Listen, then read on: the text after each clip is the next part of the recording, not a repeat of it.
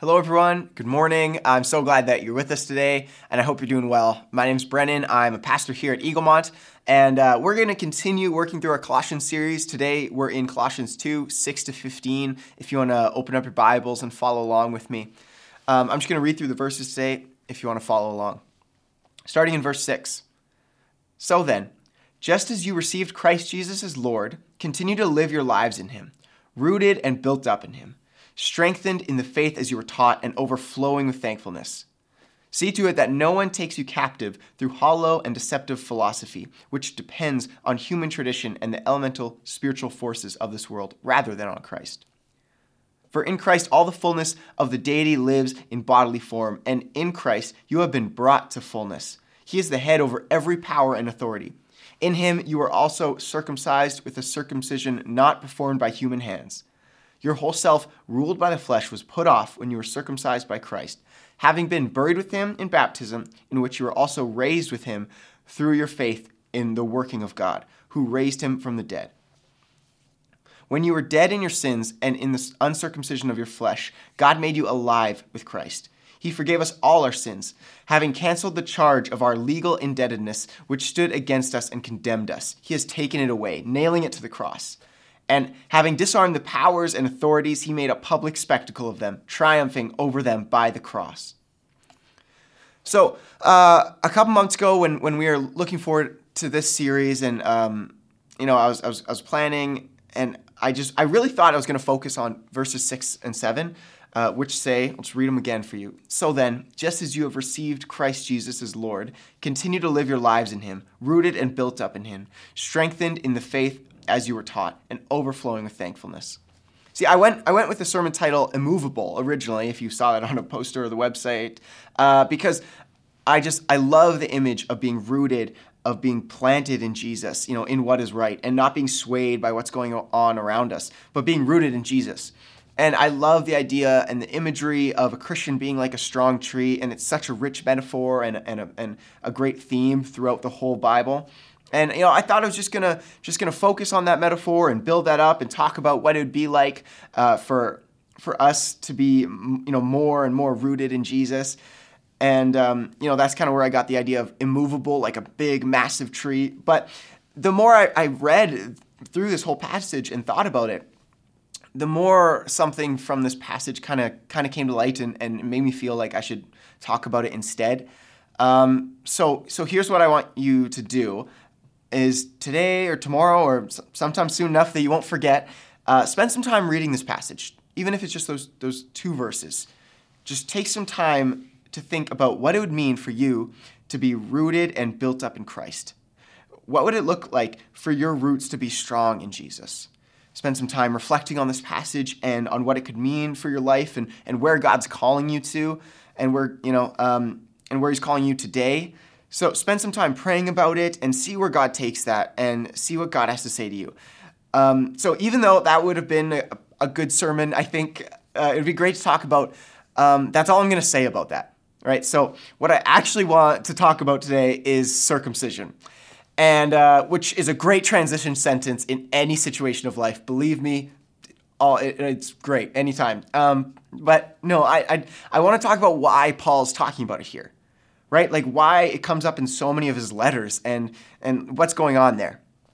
So why is Paul always why is Paul always talking about circumcision? Seems like all the time. He talks about it, I checked, in Galatians, Romans, 1 Corinthians, Ephesians, Philippians, Acts, and here in Colossians. Why is it such a big deal? Like, Paul, you're making everyone un- uncomfortable. Let it go. But but no, it's it's in the Bible for a reason, and it's important. So uh, let's read uh, verses 11 to 12 again, which kind of talk about this. It says, "In him you were also you were also circumcised with the circumcision not performed by human hands. Your whole self, ruled by the flesh, was put off when you were circumcised by Christ." Having been buried with him in baptism, in which you were also raised with him through your faith in the working of God, who raised him from the dead. Okay, so as with all of the Bible, uh, before we can find out what this means to us, we need to first understand what it meant for Paul and the church in Colossians at the time. And to do that, we actually need to look at the whole story of the Bible, what circumcision uh, means through the whole story, and um, what it meant in the Old Testament. So I'll give you the backstory. Uh, so in the in the Old Testament, in the first first book of the Bible, uh, the Old Testament is all the books before Jesus was born. Uh, God chose a covenant people, a chosen group of people, starting with this one man called Abraham. And God called Abraham and, and he told Abraham that through his family line, God would bless the entire world. And his family line became Israel, uh, who were the now like or then the Jewish people. And in, in Genesis chapter 12, verse 2 to 3, we have God saying to Abraham, I will make you a great nation and I will bless you. And then um, all the people on earth will be blessed through you. So, the entire story of the Bible, and specifically also here in the Old Testament, is about the relationship between God and humanity being broken and God eventually restoring that relationship through Jesus. So, in this promise to Abraham, God is beginning that path of restoring that relationship. So, when he tells him, All the people on earth will be blessed through you, he is referring to Jesus. At that time, Abraham didn't know that, but God did. Um, and as the story progresses, there's this growing theme throughout the Old Testament of a savior and a Messiah, as the Bible sometimes says. But the point here was that through Abraham's line, God would save the world. And through that covenant, he says, My covenant to you will be circumcision. And uh, that's pretty strange. Granted, that's a fair assessment. It seems pretty weird. But let me explain a little bit more. It's actually a symbol and a constant reminder that it would be from their line that a final savior would come to the world. And to make that a little bit more clear of the relationship between that, it was a physical sign on their on the male reproductive organs that this line was marked off for a specific purpose.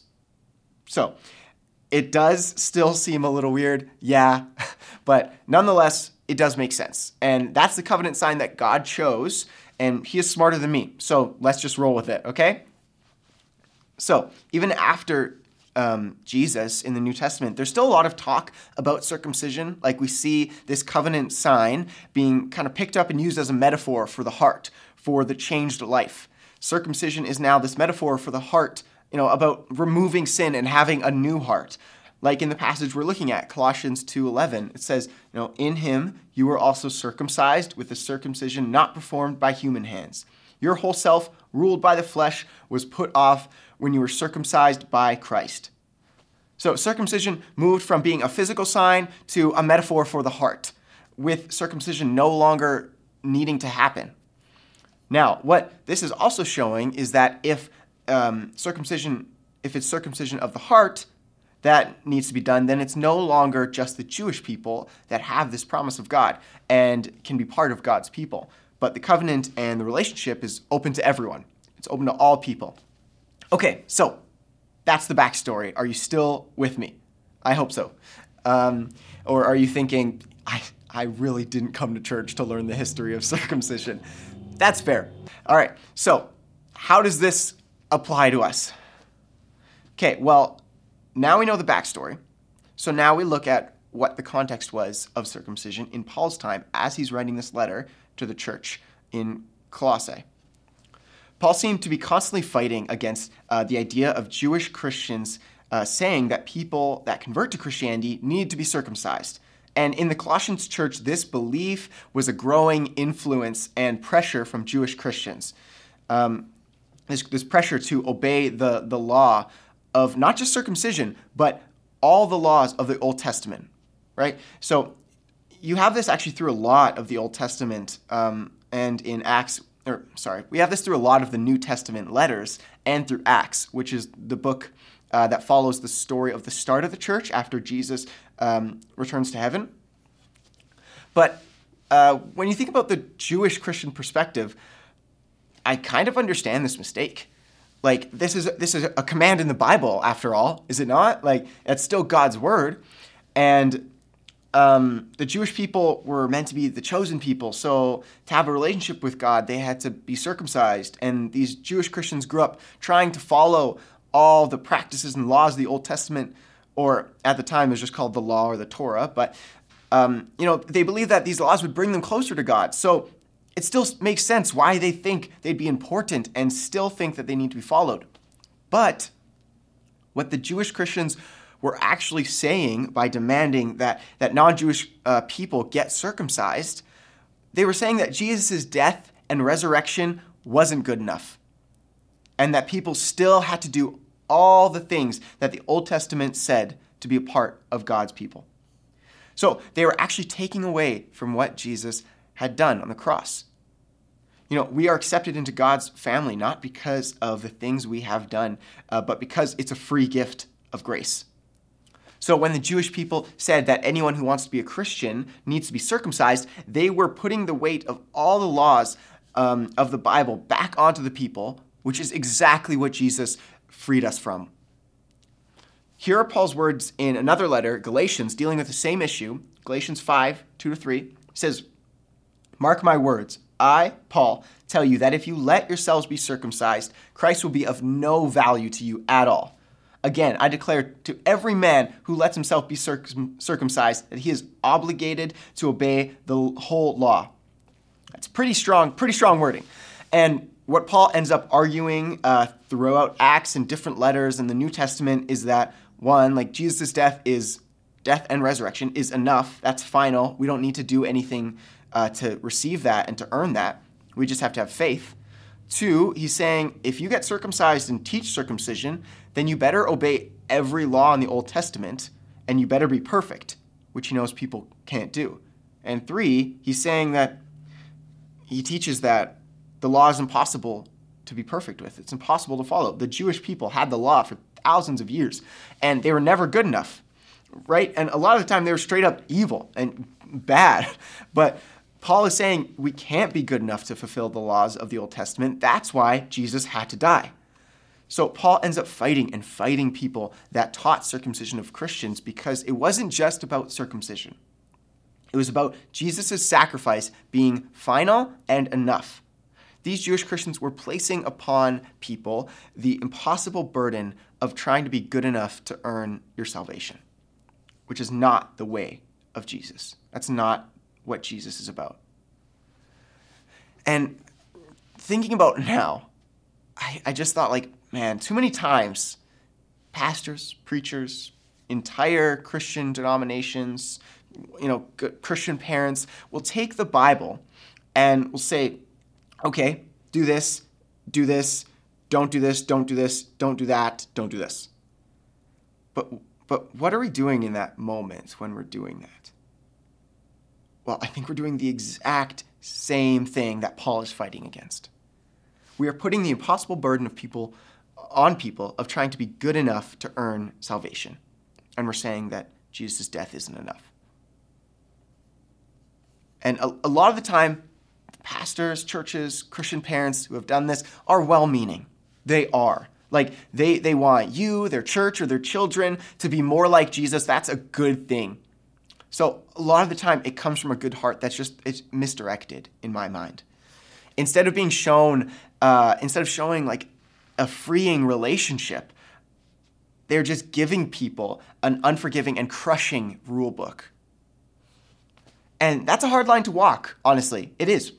Because on one hand, we say you don't have to do anything for your salvation, and that's completely true. Like in Romans uh, 3 24, it says, But by the free gift of God's grace, all are put right with Him through Christ Jesus, who sets them free. But then on the other hand, we need to be challenged as Christians to follow Jesus and actively try to model our lives after him. So then so then on the other hand, you have the you know the book of James saying faith without works is dead. So it's this hard line.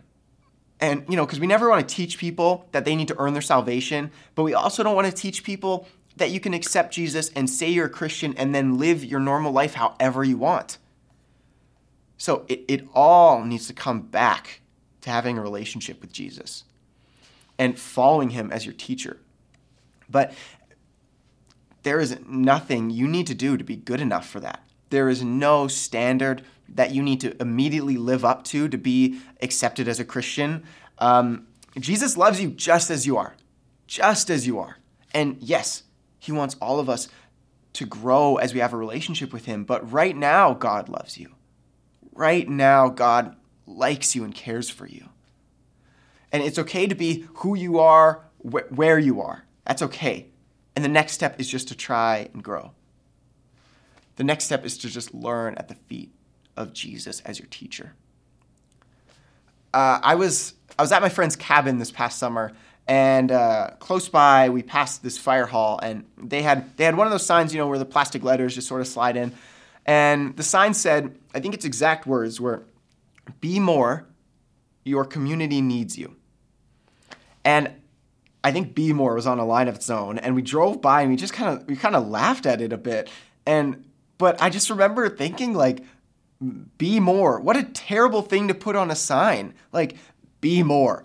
Like, like I know we've heard enough of everyone, you know, recently saying we'll all get through this together and we're all in this together, especially from celebrities or companies that just want to take my money. But, you know, be more. It's like, hey, man, be better. Dude, I'm trying my best over here. Come on. Like, what a what a unhelpful and just crushing thing to put on a community sign. And then not too long ago, along the same lines, we, we, as a pastoral staff were watching this preaching course, and the pastor that teaches it talked about how he knows so many young adults and teenagers that, that leave the church because they, they went to church their whole lives and all they ever heard is, You're not good enough. You know, be better. Because all they ever heard is, Do this, do that, don't do that, don't do that. But those are the things that they, you know, the things that they're told not to do are the things that they wanted to do, and vice versa. And then so all they ever feel like they're being told is they're not good enough. And they've been given all the rules, but they haven't been taught how to have a relationship with Jesus. You know, they haven't been taught how to follow in his way. Uh, all they've ever heard is be better because you're not good enough. And sometimes the church's message has been like that sign I saw that's just be more, be better. And that's not what it should be. That's not what it should be at all. It should be, hey, you're messed up. Yeah, same, same. That's okay. But you, you know, you're loved and you don't need to be better because Jesus was perfect for us. And all, all we need to do is to be in a relationship with him. So, kids, youth, young adults, I hope you're listening, and I, I hope that you hear this from our church. And and also adults, maybe you need to hear this too. Maybe you've never heard this or let or let it um, sink in. This is what you should know. You are good enough. You are enough. Not because you're perfect, but because God loves you. Because God died for you. And, and he did that for you just as you are. Not for the you that, that might be better one day, but for the you now and the you at your worst. You are loved. Sometimes you just need to hear that and let that sink in. You are loved. You're made in God's image. You're called his son and daughter. You don't have to be good enough because Jesus was. You don't have to carry your sins as a burden because Jesus did that for you. Now, all he wants, the only thing he wants, is for you to have a relationship with him. That's all. You don't need to earn his love. You don't need to follow a rule book to be good enough. A relationship with Jesus is freeing. So step into a relationship and leave religion behind. Donald Miller had, a, had an interesting quote in his book, Blue Like Jazz.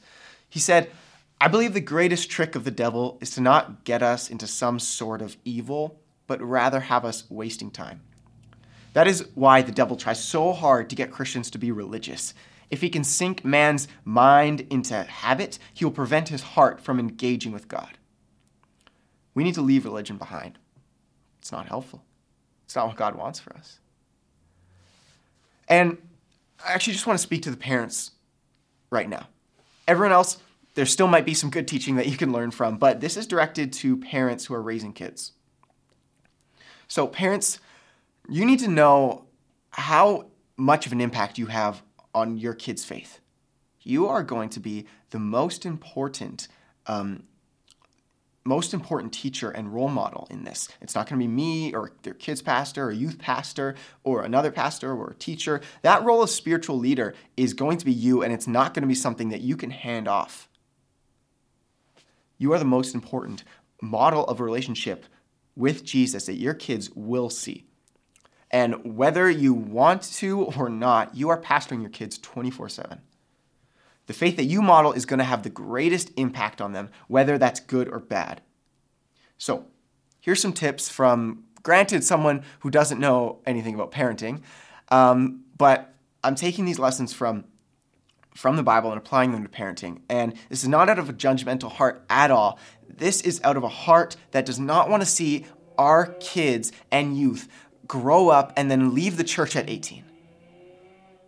I want to see them flourish and grow in their relationship with Jesus. And you know, and that is happening around here. And it's, it's so exciting when I hear those stories. I've heard some recently from youth and kids ministry, and it's just amazing. But we want to keep growing there. So here, here's some tips that I, I think just some things to think about. So as pastors, we don't we shouldn't be making the Bible into a rule book. So don't do that in your homes either. Uh, you know, Personally, I don't think parents should ever say because I said so as the first reason um, for, you know, if your kid's arguing or something. I think it just stunts any open conversation um, between you and your children. And I just, I don't think it's good parenting or effective. I think it's much better uh, to explain, you know, why you have specific rules and, um, explain that to your kid and, and actually listen to them and have a conversation. And you know what? Then sometimes kids are going to be bad if they're still fighting and, and making a fuss. Then you can say, okay, it's because I'm the adult, I'm your parent. And that's, I think that's fair. But in the same way, don't, I, I don't think we should be putting down rules as parents and just say, because the Bible says so, and just shrug it off. Because what are we doing there? You know, you're at that moment, you're making the Bible a rule book, and that's all it will be to them. You're making it feel oppressive. And same as the Jewish Christians telling people to obey all the laws of the Old Testament, you are giving your kids an impossible standard to live up to. Why would they then want to read the Bible? Why would they want to be a Christian if it's just a rule book? That's not what Christianity is about. It's empty that way. It's never going to change their hearts that way. And we see that through the story of the Israelites you know, they had all the right rules and the laws so that they could have a relationship with God, but they could never actually achieve it. This is why Jesus came to free us from that. So here's the thing if you're telling your kids, don't drink, uh, don't do drugs, don't have sex, whatever else the Bible says, but you don't teach them how to pray, you don't teach them how to read the Bible, you don't model a relationship with Jesus to, you know, to them, then you're missing the mark by a mile. Okay, because what are you doing in that moment? You are only putting the weight of an impossible standard on them. And they're probably just going to end up leaving the church because they just see it as oppressive and they see the Bible and Christianity is just crushing. Arthur Schopenhauer um, is a German philosopher from like 200 years ago, and I don't know where I heard this quote, but it was in my head, and I googled it. It is real, but anyway, um, he said, "Man can do what he wills, but he cannot will what he wills." Now, this was uh, he's not a Christian. This this was more a discussion on free will, but it fits fits right here. He's saying we can do what we want. We have free will, but we cannot change what we want to do. And as a Christian, I believe that, yeah. We have these natural desires. We have a sin nature. That's what the Bible tells us. That no matter how hard we try, we can't change what we want to do. And that's why Mark Clark, who's, who's a pastor in Vancouver, stresses that following Jesus is not about changing what you do, but it's about drawing closer to Jesus and letting Him change what you want to do, which will then change what you do. And it's the same for your kids. It's not about just just shaping what they do and the choices that they can make under, you know, your guidance. It's about helping them draw closer to Jesus so that their hearts will actually change what they want to do. That's what it needs to be. And I'm not saying don't have rules for your kids and, and you know, don't give them rules that are from the Bible. That's not what I'm saying. I, I think you should, because if they follow them, they won't make mistakes that they'll regret later. And I'm absolutely convinced that uh, living the way Jesus teaches is the best way for us to live and the most fulfilling life that they can live. But, but, be able to explain why the Bible teaches this. You know, and, and here's the thing also, more important than just putting rules in place and trying to protect your kids from sin and bad choices, more important than that is to teach them to have a relationship with Jesus. It's more important that they know Jesus personally than it is um, that they follow all the good rules that you want them to follow. Are you praying with them? Are you showing them how to pray and to listen to hear God's voice and so that they can experience God's presence? Are you, are, you know, so that they can uh, see God answer prayers? Are you showing them how to read the Bible so they can know God through His Word? Are you teaching them to memorize verses so, you know, that it's in their minds and their hearts? And like keep doing that through their teenage years. Talk about Jesus more than you talk about sports or news. Make Jesus the center of your family. Pursuing a relationship with Jesus has to be the most important thing in your homes, not the do's and don'ts of religion. So, back to addressing back to addressing everyone. We need to focus on a relationship with Jesus and not just the rules of the Bible.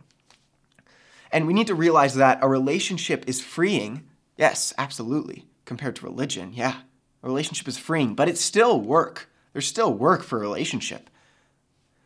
So we come to this tension here, as there are in many parts of Christianity, as I kind of mentioned earlier. You know, you don't have to work to earn your salvation to be good enough, but you do have to work to put you do have to put in work for a relationship, right? For any relationship. You need to spend time together.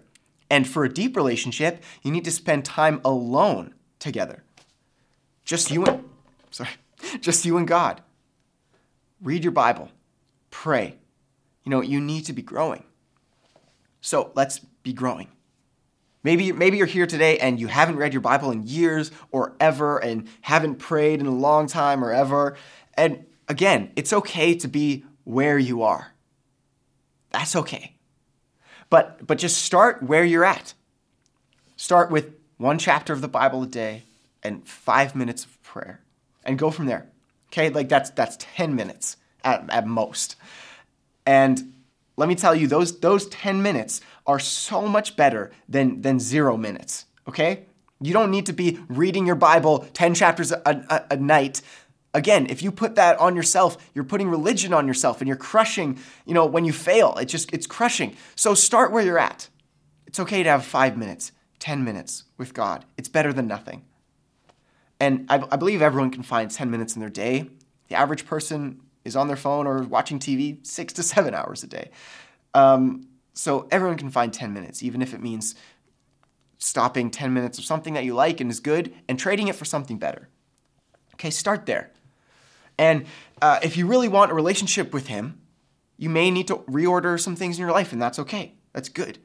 But, but you can't just try to do what you think the Bible teaches and reject a relationship with Jesus. You can't do that because you can't be perfect enough to save you. You can't be perfect, which is only which is the only way to God actually. But that's why Jesus was perfect for us. That's why Jesus is the only way to God. So pursue a relationship. Read God's word. Pray. And, and by pray, I mean have a conversation. It's good and, and, and it's okay to ask God for things, but also listen. Share with Him. Be honest about, about who you are and what you're going through. Not that God doesn't know, but we actually need to let ourselves be honest with Him and to be completely vulnerable, to let God in. And, you know, of course, there's a lot of things I could say that we could be doing better to be more like Jesus. And that, you know, maybe someday you will do these things, but wherever you're at, start there. That's all I'm saying. Grow from there. Maybe um, that is, you know, going to be a little bit of Bible reading and prayer, or maybe a little bit more of what you've been doing. That's awesome, okay? And maybe you already have that handled, but you don't have anyone to grow with, then find community. Maybe you have those, but you aren't you aren't giving, and um, you're kind of living selfishly. Well, then start giving generously. Start giving a little bit. Give to the church. Give to people you know who are needy and could and could use it. Uh, give your time to um, good causes or to Eaglemont as we're trying to spread the gospel you know, wherever you're at and whatever it is, Jesus is only asking you to take a step in following him. So if, if something comes to mind, write it down and and set yourself reminders or whatever it takes, but pursue that and grow in that relationship with God. The relationship with God is is personal in just when it's just you and him together praying or reading the, the his word, but it's also every part of our lives. Everything you do is either taking away from or, or building to a relationship with God. So, whatever it is, I just encourage you to grow today. You know, and, and maybe for you, that step today is actually accepting Jesus into your heart and starting a relationship with Jesus. And I'd be so excited if that's you today. So later, I just, if that's you, we're going to pray, and I just ask you to pray with me. But also after, text the, the number that you'll see and just let us know because we want to help you grow in that. We want to help you be rooted in Jesus and to, and to continually grow in that, to be a part of the Eaglemont family. So, um, wherever you're at, let's just pray today. Okay, open up your hearts with me. Dear God, thank you for sending Jesus to die for us. God, I know I'm sinful and I could never be good enough to earn your love or to earn a place with you forever. So I thank you that Jesus died on a cross and rose again for me. And right now, God, I just accept having I just accept you into my heart and I accept this relationship that I want to have with you.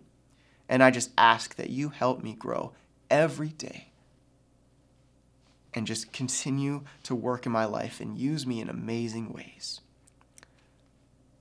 Thank you, God.